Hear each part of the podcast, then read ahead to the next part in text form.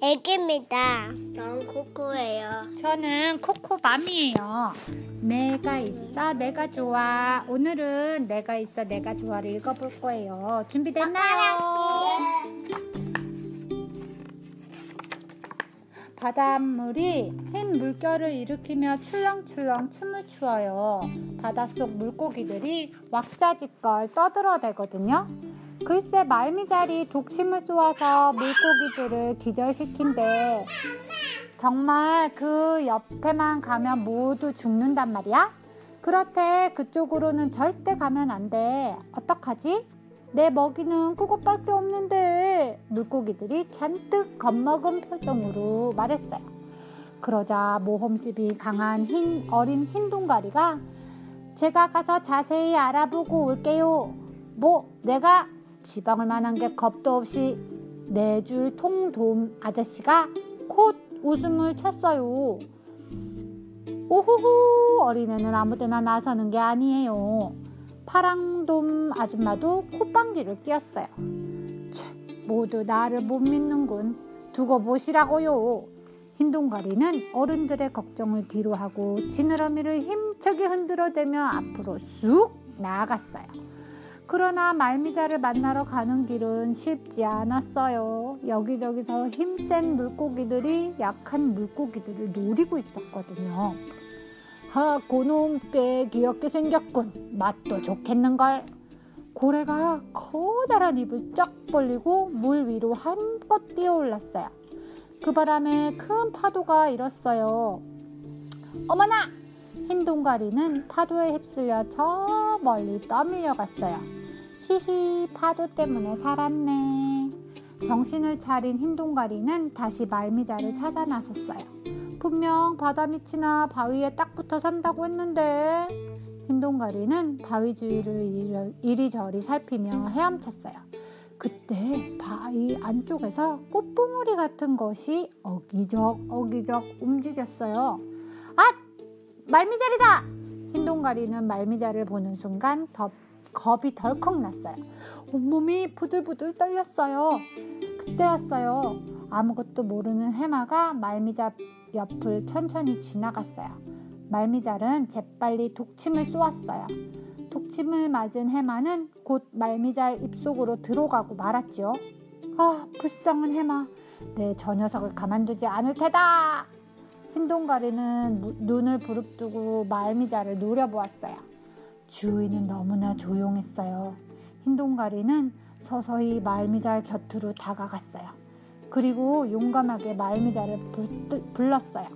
야, 말미잘! 이번엔 나랑 한번 겨뤄볼까? 누구야, 너는? 누군데 감히 나를 부르는 거야? 나? 널 잡으러 온 바다의 사자다. 어흥! 하하하하! 뭐라고, 깜방진 녀석! 까불지 말고 저리 가! 말미잘이 가소롭다는 듯 껄껄 웃으며 말했어요. 야, 겁쟁이야. 나랑 대결하기 무서워서 그러지? 뭐야? 너 혼 좀 나볼래? 못할 것도 없지? 말미잘이 먼저 긴 촉수를 뻗었어요.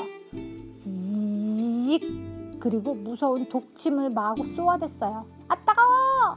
쏟아지는 독침에 정신을 차릴 없었던 흰 동가리는 재빨리 몸에서 끈끈한 액을 내어 온몸을 감쌌어요. 그리고 저만치 도망쳤어요. 푸하하하 큰 소리 치더니 별것 아니었군. 그러나 조금 후에 흰 동가리가 다시 찾아왔어요. 아니 이 녀석이 겁도 없이 또 왔잖아.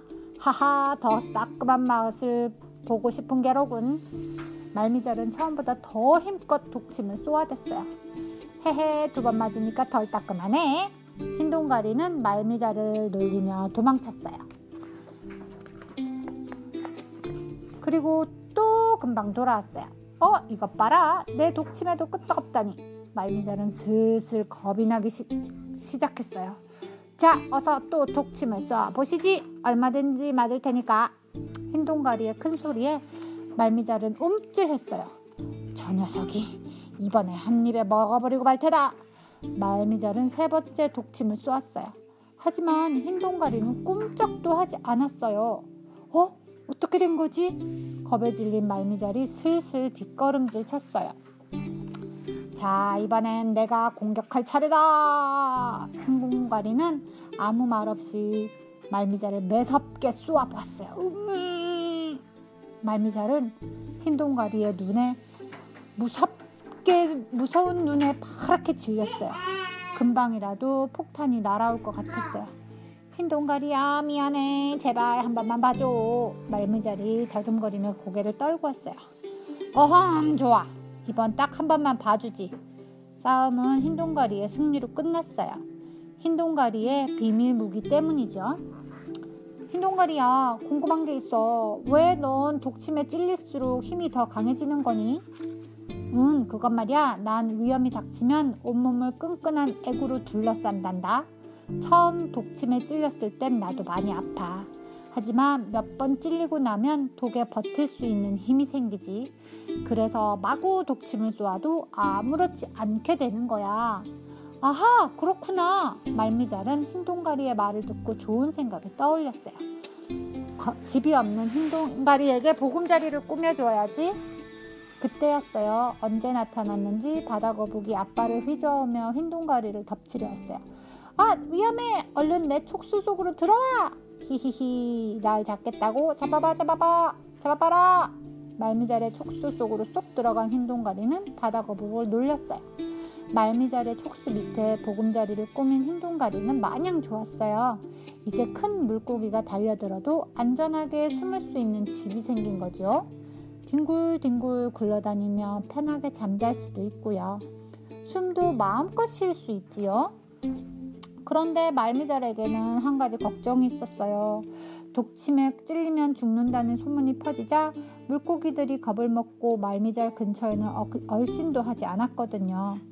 그러자 흰 동가리가 다른 물고기들을 꿰어 쪼르르 말미잘 입속으로 데리고 왔어요. 그래서 말미잘은 먹이 걱정을 하지 않게 되었지요.